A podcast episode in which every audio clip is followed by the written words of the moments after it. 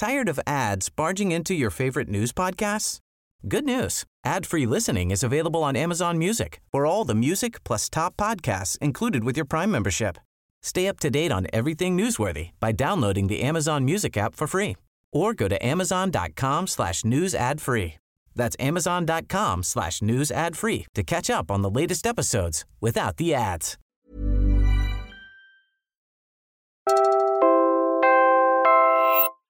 You're listening to Puma Podcast. Hi, I'm Franco Luna, Puma Podcast, and you're listening to Teka Teka News.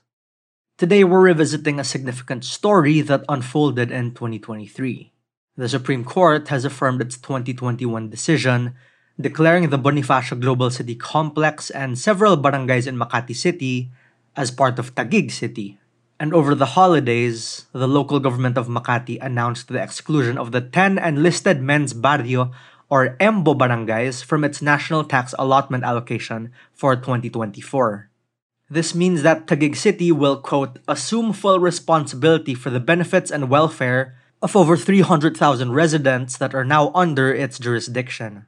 The city also announced on January 2 that senior citizens in those barangays can also no longer use their blue card for free access to the city's healthcare services, causing alarm for thousands of former residents who used to enjoy these benefits.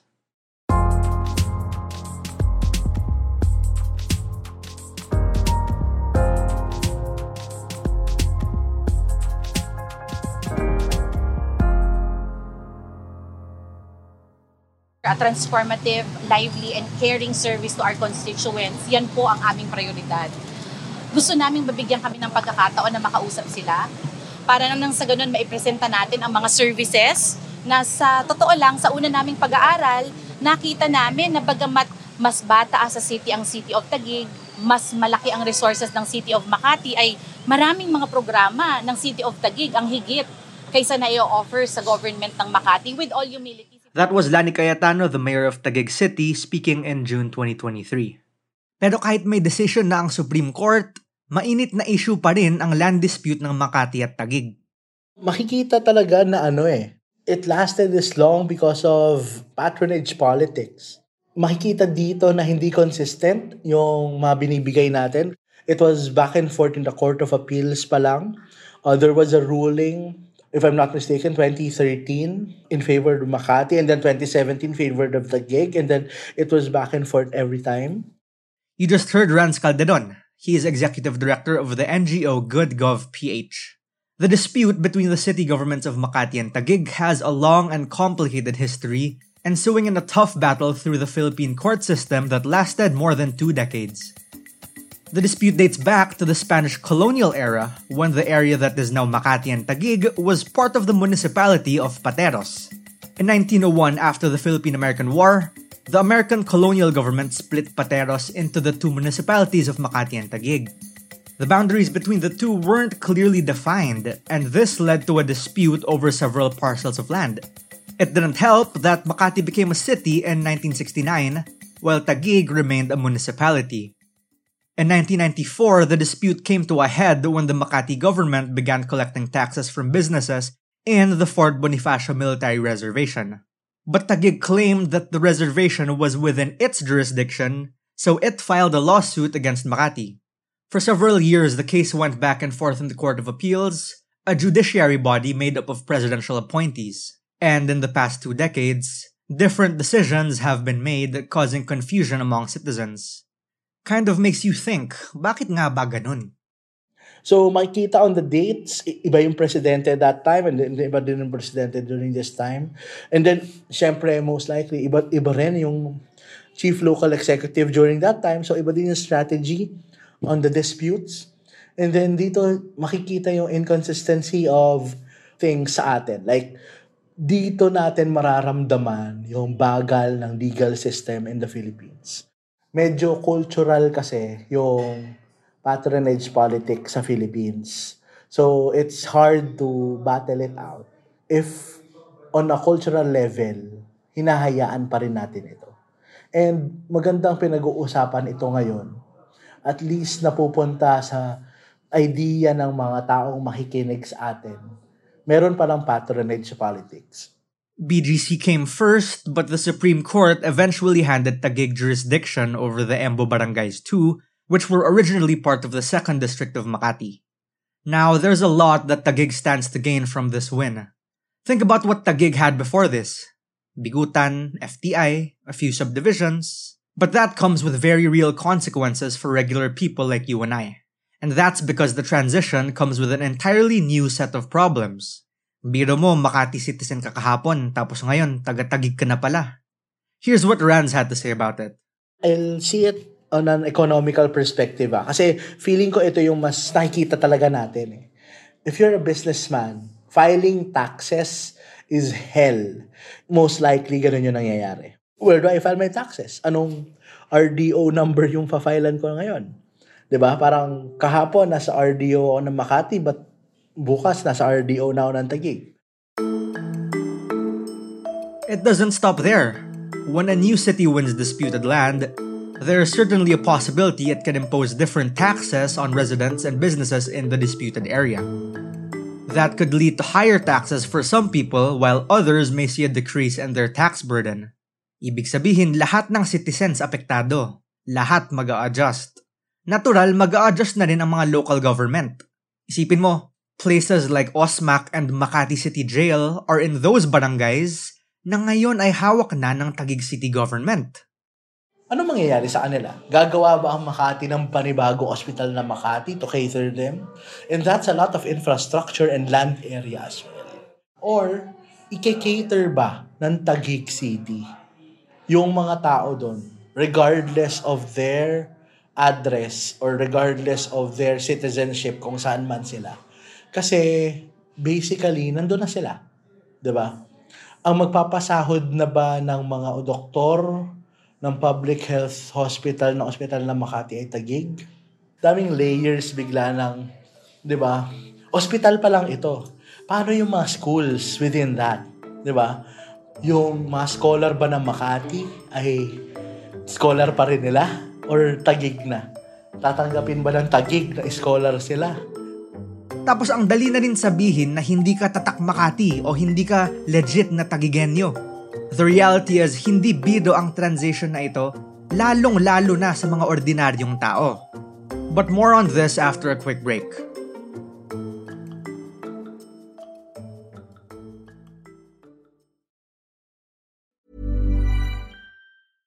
Flexibility is great. That's why there's yoga. Flexibility for your insurance coverage is great too. That's why there's United Healthcare Insurance Plans.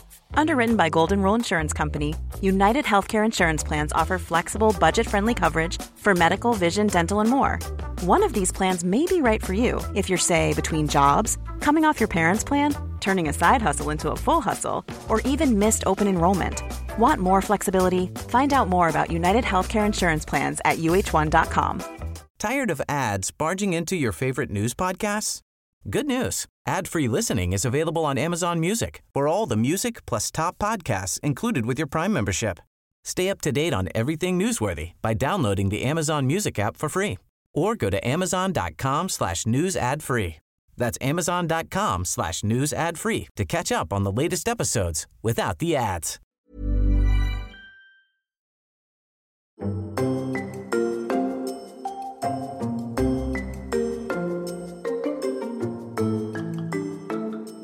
Let's dig deeper into the Supreme Court decision's unintended consequences. Halimbawa, paano na ang basic services? The new city might come to provide different services to residents and businesses in the new area under its jurisdiction. So that includes things like water, sewage, garbage collection, and police protection, and basically everything else that's been devolved to local government units. If you are a normal citizen, you might have problems legally on addresses. For example, you are registering your SIM card. So may address, may ID ka, tapos may address. So kahapon or last January, taga West Rembo, Makati ka. On your all of your IDs, West Rembo, Makati. Pero bukas, West Rembo, Tagig na yon. On verification of your identity, that medyo rich na to, pero that's the fact of the matter. Merong unintended consequences on the legal basis on identities and filing of taxes, uh, saan ba ako pupunta, etc. And mahirap ito on small businesses. Pag MSME ka, barber shop, sari-sari store, na nagpa-file ng taxes on your own, how, how do you do that? If you're a freelancer living in Taguig or living in Makati, then, tapos sa Taguig ka na, how do I do that if I'm a freelancer, if I'm a self-employed? Again, that was GoodGov PH Executive Director Rans Calderon. Ang nakakalungkot dito ay yung benefits ba ng mga papuntang ospital ng Makati. Kasi di ba, syempre, Makati citizen eh. For sure, may mga health benefits yan. And sa Tagig din, for sure, may health benefits yan. Makukuha ko pa rin ba to sa pinupuntahan kong ospital na Makati din kung gagawin ko siyang ospital ng Tagig? Kasi yun yung alam kong ospital eh. Di ba? It's a public hospital. It's it's supposed to be free. It's supposed to give you basic health care. But would there be a bias on who will get that basic healthcare since hindi ka na citizen ng Makati ngayon, citizen ka na ng Taguig? Saka hindi lang tangible revenue ang makukuha ng Tagig dito. It's not just the dense urban area you see across Kalayaan Avenue. Per the 2015 census of population conducted by the Philippine Statistics Authority, Pembo alone has a total population of over 48,000 That's 8.3 of the total population of Makati. And that means... Ang susunod dito ay human resource eh. If nasa inyo yung ganong land area, human resource will be a great factor for you. Taguig in the past is just a small city in Metro Manila. Alam mong nasa Signal Village yan. Sige, ibigay na natin yung BGC sa kanila. Pero pag tinignan mo yung mapa, ang liit lang nila eh. And now, given all this human resource, di ba? Una, dadagdag yung botante ng mga tao. Voting population mo nag increase yung revenue mo mag increase yung, yung reach mo mag increase Totoo yan. Consider the fact that their former mayor was the running mate of our past president during the 2016 national elections we all know Metro Manila is a hotspot for politics, not just on local governance, but also on the national scale. Imagine if Taguig people run for office, mas mataas yung hatak na dyan.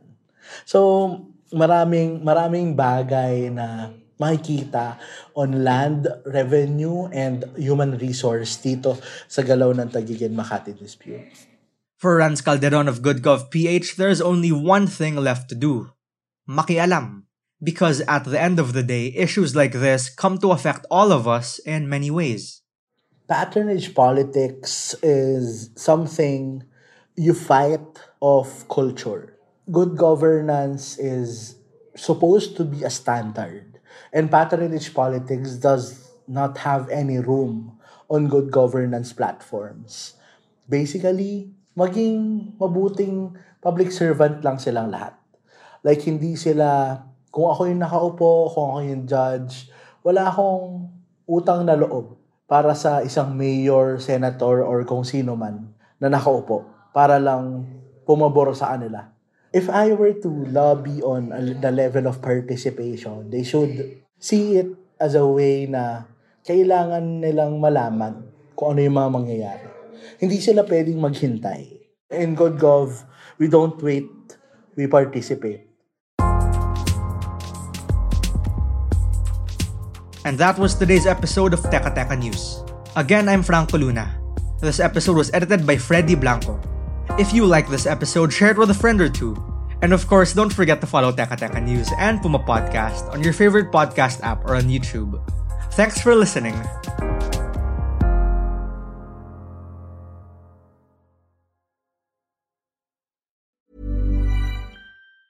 Tired of ads barging into your favorite news podcasts?